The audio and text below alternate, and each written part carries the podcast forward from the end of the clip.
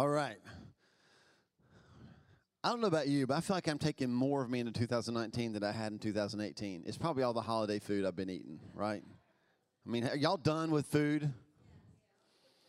Can I? This has nothing to do with the message. It's just us hanging out and talking. Um, are you the kind of person who you're like, I feel like I've been full for two weeks. But if there's a plate of cookies and I walk by it, I have to grab one. Am I the only, is anybody else like that? Like, just, do you graze? Like, have you been grazing for two weeks? Holy cow, it's been nuts.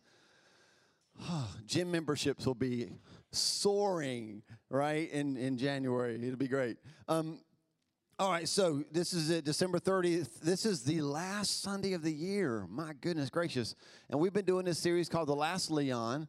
Um, if, if you're by chance here for the first time in this series, this was our Christmas December series, and um, what we said was we wanted to go through the Christmas story backwards, right? So uh, week one, Teen Challenge was here. We talked about uh, the why. Why did Jesus come? And we said this, the why has always been a who, right? Look at the person next to you. They're the why. They're the why. The why behind Jesus coming has always been a who. So what we said was he came to transform us, right? And that was what was so pop, pop, so awesome about having Teen Challenge here is like you're you're hearing like, wait, Jesus came to transform. That's why we celebrate at Christmas. And you're looking at a platform full of men who have been transformed, right? And, and maybe, I'm sure, there are a lot of us in this room that would say, my life today is nothing like it used to be, right? Every now and then, um, when, when we feel like our faith kind of gets, you ever feel like your faith gets stagnant, stale, kind of? A good exercise to do when that happens is to stop and just ask yourself this question, where would I be without Jesus? And I, I tell Wendy, oh, I have no doubt I would be somewhere in a corner rocking back and forth, right? Like I would be jacked up without Jesus. My life is totally different today. We'll talk sometimes about like, you know, what I used to do, and she'll say what she used to do, and we'll both look at each other like, I can't even picture you doing those things. That's the difference that Jesus made. Listen, he didn't come so that we could go to church. It's good that you're here, though, but he came to transform us. So week two, we talked about what? So we know why he came. Now, what did he come to? And we said he came to the cross, right? He came to die. We're not transformed without the cross. There's no way around it. And then last week at Christmas, uh, the Christmas Sunday, we talked about how he came. And we said, I, I, I want to quiz you, but I'm not going to because you won't remember. It'll make me look like a bad preacher. And I need all the confidence I can get before I preach again, right? So um, he came unexpectedly, right? We said this, that he came in unexpected ways to unexpected places for unexpected people. I mean, if we're honest, the person sitting next to you, did you really think they had a shot with Jesus? Right? Like, you're just like, there's no way. Unexpected, right? And they're thinking the same thing about you. We never expected him the way that he came. So today, you're thinking, well, that's it. That's the Christmas story. That's like from like cro- before the, like what the cross did, and we're talking about the cross, and we talked about Jesus as a little, little baby, baby, baby. So God, like, like what can we, what can we possibly talk about today? If we're doing the Christmas story backwards, what can we possibly talk about today? And so I'm going to say today, we're going to answer the question, when? When was Jesus coming? And to do that, we have to go all the way back to the beginning in Genesis chapter three, okay? So this morning, we're going to talk about this. It's Genesis chapter three, in the middle of possibly the worst chapter of the Bible, right? There's two people that are naked. Wait, is that why it's the worst? No, no, sin. Sin is why, right? So Adam and Eve are in the garden, and they're naked. And there's somebody else in the garden. It's a serpent, and he's gloating because he just convinced Adam and Eve to sin against God. And so sin has now entered the world. Like, imagine your best day. Have you, have you experienced a day where you started great and it just turned on a dime? Have you experienced that? Imagine that day like times a gazillion. Adam and Eve woke up that morning. They could walk in the garden with God. They had this great relationship, no shame, no sin, nothing between them and God. And by the end of the day, everything had changed. Sin had entered the world through them. And here's what we find in Genesis chapter three, verse fifteen. God promised that someone would come, a seed from Eve, and that that seed would crush the serpent's head. The serpent would strike at his heel, but he would crush the serpent's head. And so uh, this is what's called a messianic prophecy, a messianic promise. It's the first one in the Bible. That's a big term, but all that means is there are verses in the Bible in the Old Testament that point to Jesus. Well, they didn't know it was Jesus. They just knew it pointed to somebody. Somebody was going to come. He'd be the Messiah. And so you can, um, I, I did this. I Googled, you know, like how many messianic prophecies are there in the Bible? And I've always heard like sixty plus. Um, but I've, I was reading like some people say up to like four hundred. So you'll get this wide range of numbers, right? We could debate that all day long, but can we just agree on this? That we know now, looking backwards, that all of those pointed to Jesus, right? All of those pointed to Jesus. And so we know from that very first promise that Jesus was coming. Let me just give you a couple. Uh, I just picked out like four. I'll just give you four messianic prophecies that were f- fulfilled by Jesus. Um, you can jot them down if you want. They won't be on the screen. Here we go. Micah five two said that the Messiah would be born in Bethlehem. And that was fulfilled in Matthew chapter two. Isaiah seven fourteen said that the Messiah would be born of a virgin, and that was fulfilled in Matthew chapter one through Mary. Zechariah nine nine said that the Messiah would enter Jerusalem triumphantly on a donkey. That's a pretty specific prophecy, right? And then that was fulfilled in Matthew chapter twenty-one. And in Psalm forty-one nine, here's one more. The Messiah will be, be will be betrayed by one of his followers. And that was fulfilled in Luke chapter twenty-two through Judas. So you kind of get the idea, right? So the point of this, the point of this morning is not to go through every one of the messianic prophecies and show you that they were fulfilled. Um, that would take some time, right? But the point of it is to make sure you know that they were fulfilled in Jesus, right? And that they also answer this question like, he was always coming. When was Jesus coming? He was always coming. He is still going to come. He was always coming. Never a doubt that the Word of God would be fulfilled in Jesus. So here's, here's what we're going to do this morning. I want to... Instead of just going through all these different prophecies, I want to answer a very practical question. So Genesis chapter three is on this side of the stage, and Adam and Eve are naked, and they just sinned. And in that state, when God could have turned his back on them, the reckless love of God said, I'm going to take care of you. And someday, a seed will come from you, Eve, and he will crush the serpent's head. That's Genesis chapter three. You with me? All the way on the other side of the platform.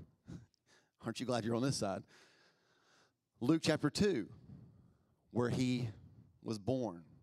Now, again, we don't have time to debate this. And if you want to, you can Google, like, how many years were between Genesis three and Luke chapter two. And depending on people's different worldviews, you'll get different answers, right? Some will say, like, in the thousands, and some say, in the millions. The, the, the point is...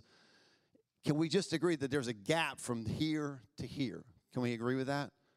Just nod your head like this, and it'll make me preach better, okay?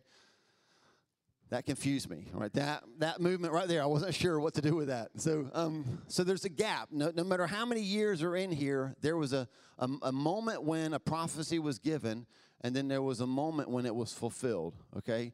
So here's the word that God gave me for today. I, I want to make sure that we get this. Um, the promise...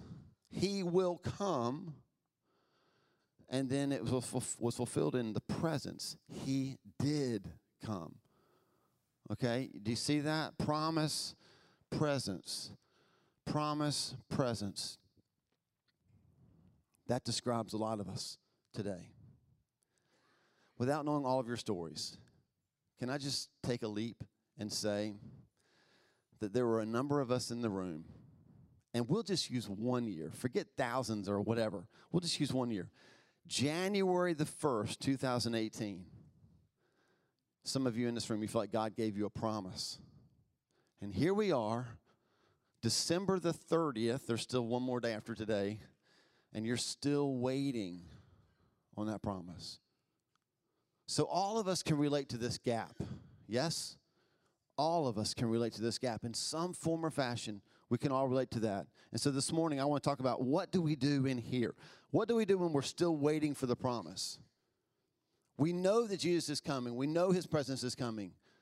What do we do while we're waiting? So um, let's talk about placeholders. Let me give you this statement that God downloaded to me, and here it is. It's going to sound weird, and we're going to spend the rest of the day picking it apart, okay? It says this: the promise is a placeholder for the presence. The promise is a placeholder for the presence. It's okay if you just kind of go, what? And we'll figure it out, okay?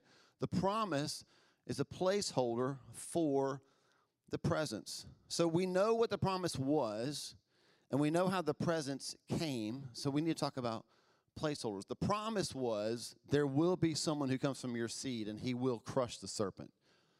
The presence was Jesus, right? We know those two. So let's talk about placeholders. Um, can we just show them that, that picture? This is such a weird picture. Why are you seeing this in church, right? I don't, it's so strange. So this is my world, or it used to be more my world. I used to do graphic design. I was a freelancer, and so um, this is kind of how, when I hear the word placeholder, and when God showed me, told me that, like, the promise is a placeholder for the presence, this is what I saw, the placeholder image that you see, those three images. Here's what a placeholder does. A placeholder, get ready for it, holds the place. I know, it's shocking, isn't it? Who would have ever imagined? In coding and in design, you put a placeholder where you know an image is going to go, but you don't know what image it is yet. Like, I need to go find an image, but I know that I need it to go in that space, and so I'm going to put a blank image as a placeholder so that nothing else can get into that space. Um, so those of you that are not web designers, it's like a reserved seat, right? Um, we have some, like, I think the back row there, is, there's three reserved seats, and, and there's just a sign that says reserved. And so when you walked in, you saw those, and you were like, man, I, I kind of wish I could sit there, but it's reserved, so I'll move over one. That's what a placeholder does. A placeholder keeps the space so that nothing else can get into it. We see this with the people of God in the Old Testament.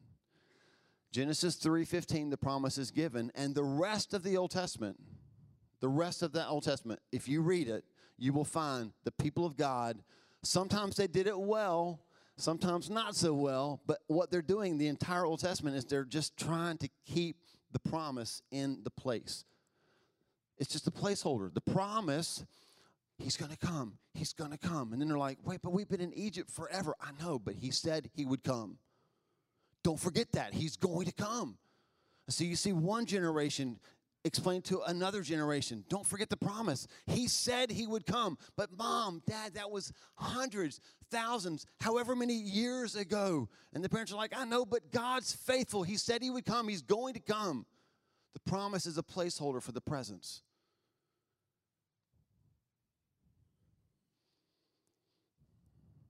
So they put this placeholder in their souls that said he's going to come, and he did. So let's let's talk about kind of how, how the presence fills the place, right? Let me read you this verse. It'll be up on the screen. He, Hebrews ten twenty-three says this: let us hold tightly without wavering to the hope we affirm, for God can be trusted to keep his promise. I love that verse. Can we read it again? Let us hold tightly without wavering. I mean, I don't know if you're a waverer or not. I don't mean like parade wave, right? I mean, like, if you waver, like, he's going to do it. No, he's not. Yes, he will. No, he's not. He's great. He's bad. I mean, like, that's wavering, right? So let us hold tightly without wavering to the hope that we affirm, because God can be trusted to keep his promise.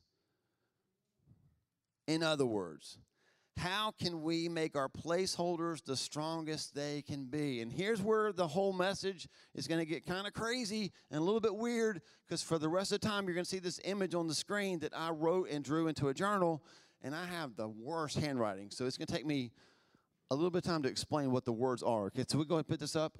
We're going to talk, we're going to talk through this, okay? It's okay. I'll explain it. The promise is a placeholder for the presence. And so the promise is inside that square, and the box is the placeholder that keeps the world from crowding in onto the promise. so that you can continue to hold tightly without wavering, because God is faithful to keep his promise. And so here's how we do that. We build and strengthen the four walls around that promise. Conveniently, they all start with W. Here we go. One is the Word of God. Can we just start there, people? Can we just start with the Word of God? Listen, how much does the Word of God play in your life? Is it something you actually read every day? Or is it something that you carry with you to church on Sunday so you feel a little bit less bad about the week before when you didn't read it, and have a little bit of hope that maybe the next week you will read it? Is it an integral part of your day? Do you engage and interact with the Word of God like you do with food? A couple of verses. Why it's so important. Psalm one nineteen, twenty-eight and twenty-nine. Here's what it says. I weep with sorrow. Encourage me by your word. Keep me from lying to myself. Give me the privilege of knowing your instructions. Here's what, here's what the psalmist is saying. The Bible encourages us. It keeps us from lying to ourselves about the promise that God gave us. Whatever promise he gave you January first that still hasn't come through and true now, man, do you know the entire year you've been fighting an enemy that wants to tell you, did God really say? And the Word of God, when we feel sorrowful, when we feel down, what did the psalmist say? Encourage me with your word. Like, not encourage me with a great Bethel playlist, and I love Bethel. Encourage me with your word, right? Because your word will, it's in Scripture. I didn't write it. Keep me from lying to myself. God won't come through. That's a lie, because he will. And the Word of God is what keeps that from moving in on the promise.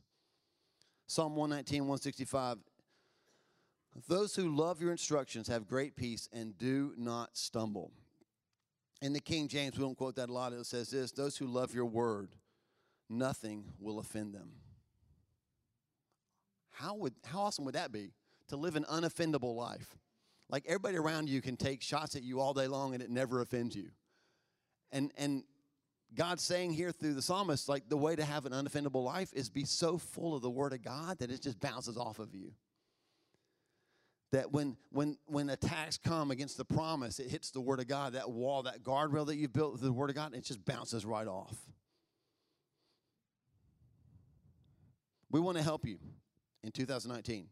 We want to help you engage with the Word of God.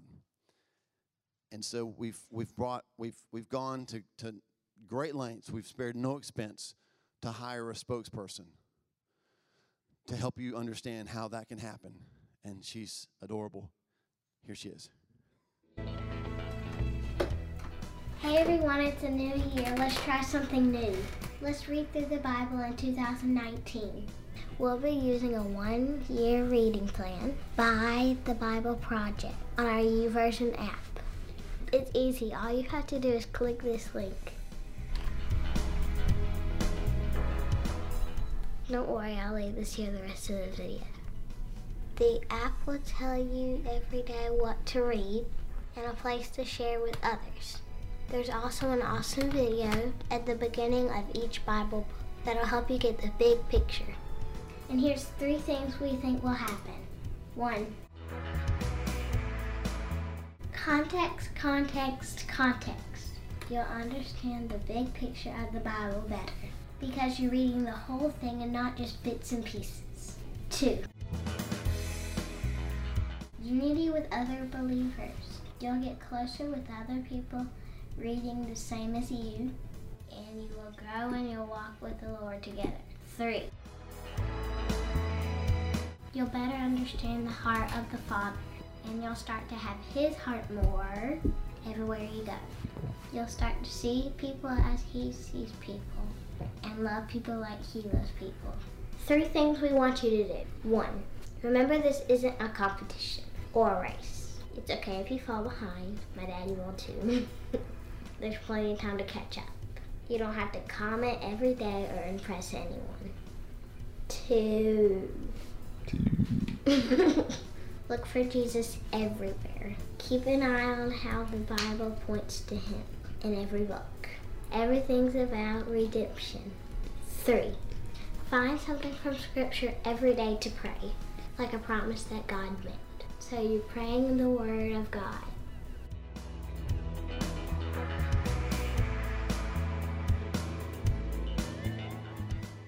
All right, have fun reading with us this year. Happy New Year's.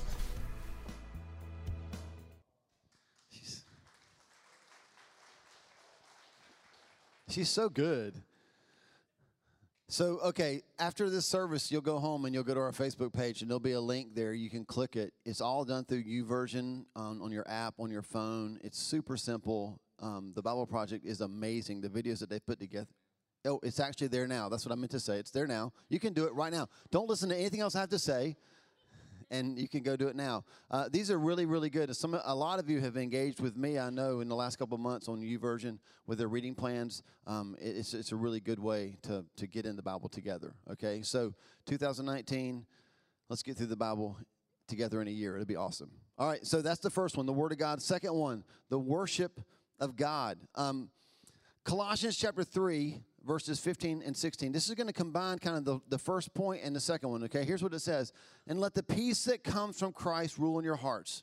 For as members of one body, you were called to live in peace and always be thankful. How many of you would love to have peace mark you in two thousand nineteen?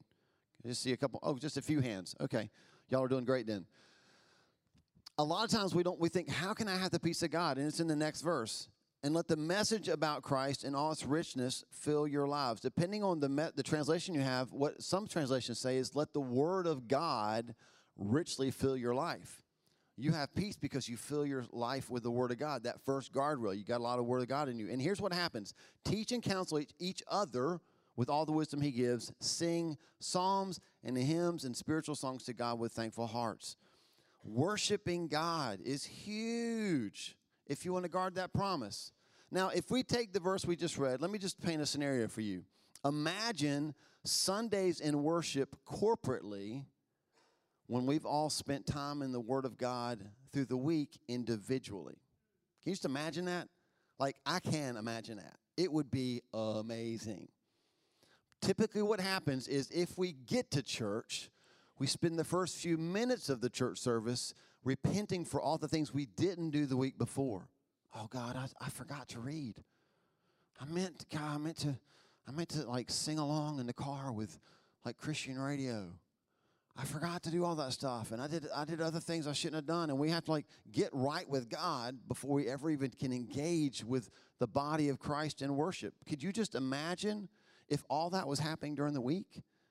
If we came to church actually full of the Word of God, not needing to be filled with the Word of God, could you just imagine what would happen in this place? It'd be amazing. We, we would sing psalms and hymns and spiritual songs to God with thankful hearts. We would teach one another from what God's put in us. You wouldn't need me to feed you one amazing meal that would last you seven days. It's a good way to die. That was a nice transition, wasn't it? Acts, Acts chapter sixteen, verse twenty-five. This is a great example of how worship can change things. Um, Paul and Silas are in jail, and it says around midnight, Paul and Silas were praying and singing hymns to God, and the other prisoners were listening. I love that verse because that so describes what I'm not sure I would be doing, right? I don't know what you would be doing at midnight in jail in, in like, chains and in stocks and having been whipped. I mean, I'm not sure what, I can think of a lot of things I would probably be doing, and singing hymns might not be at the top of that list, but it was for them. And the other prisoners were listening, and if you read the rest of that story, what we find out is that worship opened the door to freedom for them. It'll do the same thing for us. Like, we worship God, the worship of God actually helps guard the promise of God. So we have the Word of God, we have the worship of God. Here's number three, um, the witness of God. What is the witness of God? Uh, it's community. It's unity. Listen to this, First Corinthians thirteen, one through three. If I could speak all the languages of earth and of angels, but don't love others, I'd only be a noisy gong or a clanging cymbal. See, you think that people don't like to hear you sing because you don't have a good voice. It might be because the sound coming from you sounds like that. If we don't love one another, no matter what we're singing, as good as our voice is, it just doesn't sound right. If I had the gift of prophecy, and if I understood all of God's secret plans and possessed all knowledge, God, I would love to understand God's secret plans. Have you ever asked God why? You ever asked God that? Like this just said, it's if we could understand the why that we keep asking God, if we could, I mean, most of us would be like, that is the pinnacle of my faith. If I could just understand why. But but Paul says, even if I could understand why, if I if I didn't love others, I'd be nothing. If I gave everything I have to the poor, if I sacrificed my body, if we had the biggest big give ever, but I can't love others, I've gained nothing. So those three verses, they mention a lot of things that we can do, but there's only one thing that we must do. We must love. John thirteen thirty-five, Jesus said, your love for one another will prove to the world that you're my disciples. What I want you to see is it's the witness of God. It's the community that we have. That's the witness of God. When's the last time you invested yourself fully in that? When's the last time you stopped and thought, why can't the world get along? You ever look at social media and just be like, can we just blow the whole thing up? God doesn't want to blow the whole thing up. What he would like to do is he would like to have a people on the planet who love others who are nothing like them, who don't look like them, who don't talk like them, who don't like the same things that they like, and yet they love one another. And Jesus said, if you could do that, that is what will prove to the world that you're my disciples. Not that, and again, super glad we're all in church today, right? We'll, we'll get to that in a minute. But attendance at church doesn't prove to your friends that you love Jesus. It just proves that you have a different priority with your time than they do. Being here versus at a game doesn't prove anything one way or the other. What proves that we're his disciples is that we love one another. That's it. Are you working on the witness of God? And here four. Four is the work of God. Um, the work of God is, is what he sent us to do. And this will be no shock. What he sent us to do is exactly what he was sent to do. Matthew chapter twenty-eight, verses eighteen through twenty, Jesus came and told his disciples, I've been given all authority in heaven and on earth, therefore go and make disciples of all the nations, baptizing them in the name of the Father and the Son and the Holy Spirit. Teach these new disciples to obey all the commands I've given you, and be sure of this, I'm with you always, even to the end of the age. That is the work that we've been sent to do. Make disciples. Wherever you go, as you go, wherever you go, in your going, make disciples. Well, I can't always make it to church because sometimes I have to work. Great, make disciples there. Well, you know, like I, I'm sick at home. I, my, my kids are sick. I'm taking care of them, so I can't make it to church today. Yeah, you can. You are the church. Make disciples. Make disciples everywhere you go. Some people don't like church, so they don't go to church. But they also don't make disciples while they're not going to church. Make disciples. That's it. That's what we're called to do, because Jesus said in Luke nineteen ten, this is what I was sent to do. The Son of Man came to seek and save those who are lost. So if that's what he came to do, that's what we should be doing, right? So everywhere you go, how many of you, um, raise your hand if you work at a place that's different than anybody else in the room? Just raise your hand. Nobody here is your coworker? You don't have any coworkers here? Raise your hand. Keep raising them. You're thinking, you're, right now you're going, I'm thinking through like cubicle, cubicle. Yeah, no, I'm good, yeah. Do you know what that means? Those are all the locations that we get to live that out tomorrow. Wow. You're like, God, just send me on a mission trip. It's so much more fun. I totally agree. It is so much more fun than talking to your neighbor. But all those hands, the church has already been sent. The question is like, will we do what we were sent to do, which is make disciples? We fuel the work with our time, our talent, and our treasure. So I'm going to be super practical with you. God has given you promises that have not been fulfilled by his presence yet. He hasn't fulfilled them yet. And so how do you manage the gap? Here's how you manage the gap. You build up those four walls. You build your life with the Word of God, with the worship of God. You build it with the witness of God. You give yourself fully to community with other people. You give yourself to the work of God. You invest your time. You invest your talents. You invest your treasures. You don't sit on the sidelines and watch somebody else struggle to do something that God gifted you to do. You jump in and do what he gifted you to do. You don't pull out a one dollar bill when you could give a ten. You invest in the work of God. You don't go home and say, oh, God, please make our church better at making disciples, when you actually have the resources to help do that. You invest in that, your time, your talent, your treasures. So here's what I know, because I'm just like you. All of us like one or two of those walls better than the others, right? I mean, when I was a worship leader, I loved the worship of God. And I'd be like, hey, pastor, I don't think we need you to preach today. But he was the pastor, and he loved the Word of God. So he's like, hey, Paul, I don't know if I need you to lead worship today. He's probably right. It's, so we all kind of like, we're all drawn to different parts of this, right? But the truth of the matter is, you can build the best witness of God, and you still left three walls wide open for the enemy to come in. This is not an either or. You don't get to pick the one you like the best and ignore the other three. The Christian life is that. That's it. All four of them. That's how you guard the promise, because the promise is a placeholder for the presence. And so while I'm waiting for God to come through, like I know he will, because he always does, I'm going to give my life to those four areas. Now, the amazing thing is that we make it simple for you to do that at our church, because the first two, Word of God and worship of God, that's what happens when you're near God. These are phrases you've heard before. Near God, near man, making disciples. Right now, right now, you are near God, because you're hearing the Word of God. You've engaged in the worship of God. That's what you're doing. The witness of God. Community groups. That's how you're near man.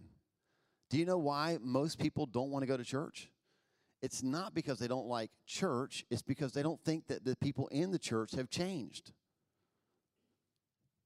because they don't see the witness of God. They don't see any community. They just see people like, it's like going to the church is literally like going to the movies.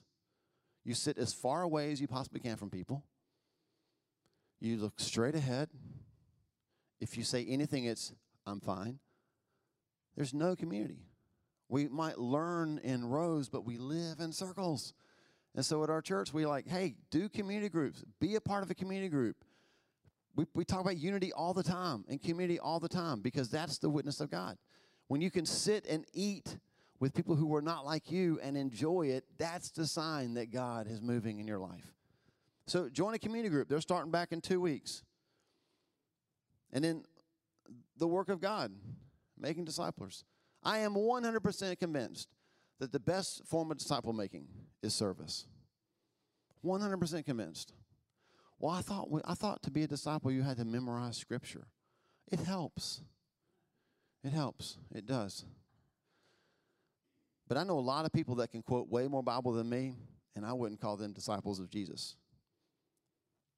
Because sometimes they're the atheists that are trying to convince me that the Bible I believe isn't true.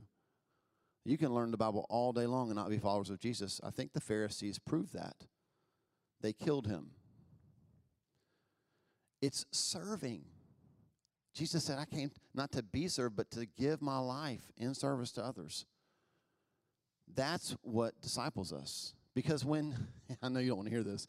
More about this starting next week when we have a whole month talking about relationships, right? That'll be fun. But when you serve next to people, guess what happens? I get a warm, fuzzy feeling in my soul. For the first few minutes, maybe. Yeah, right? Serving with people is not that much different than working with people. And I know you're not warm and fuzzy at work all the time, right? Because there are people involved. And so when you serve with people, when you're in community with people, guess what happens? The people are used by God. You want to blame the devil, but it's God. He, he, they're used by God to rub the sharp edges off of you. And that friction actually causes fire. Fire that gets shut up in our bones. Fire that Jeremiah said he was weary of holding in.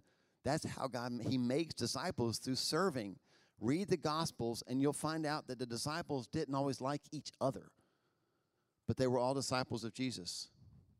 He would do crazy things like, there's a whole lot of people and a little bit of food. Why don't y'all go feed them and let them work it out? That's how you grow. Your discipleship happens in service. So join a ministry team. Join a service team. Don't just sit there and let ministry happen around you. Be a part of it. Do one of those three. Let me just ask you this question. Like, near God on Sunday mornings, coming to, coming to church. Near man, community groups. Making disciples. Serving on a team. Which one of those is going to be your first step into the new year? Well, I'm already doing one. I know, but one's not enough. Some of you are, some of you are the most amazing servers I've ever seen. But worshiping God, not a priority. So you have an entire wall wide open to the enemy. The promise is a placeholder for the presence. And what God wants to do in two thousand nineteen, he wants to move in your heart. I mean, he wants his presence to be full in us.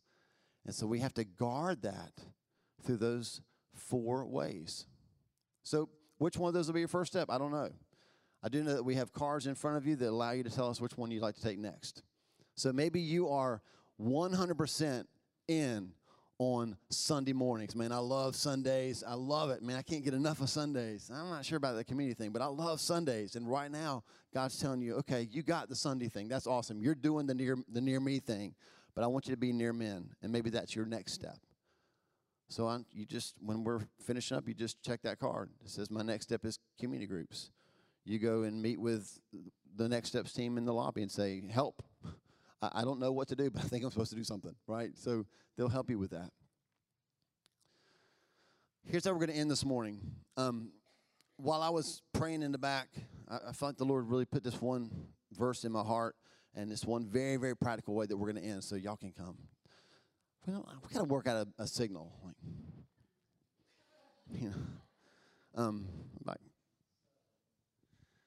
As as the band comes to the platform, there's a proverb. It's um, Proverbs eleven twenty-five, and it says, "He who refreshes others will himself be refreshed." So um, I'm gonna. I don't want you to feel prideful, okay? So I want you to close your eyes. I'm gonna ask you a question, and I'm, and specifically, I'm gonna say this. Specifically, the group that God put on my heart this morning were servant leaders. So if you're here and you're a member of one of our servant leader teams, then however you respond in a minute, this is for you, okay? But let me just talk to all of you first. If you, and I had you close your eyes so you wouldn't feel prideful, if you at any point in two thousand eighteen refreshed somebody else, would you just raise your hand?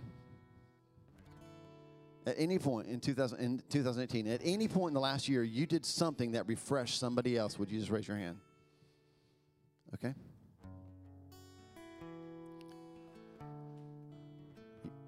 Next question.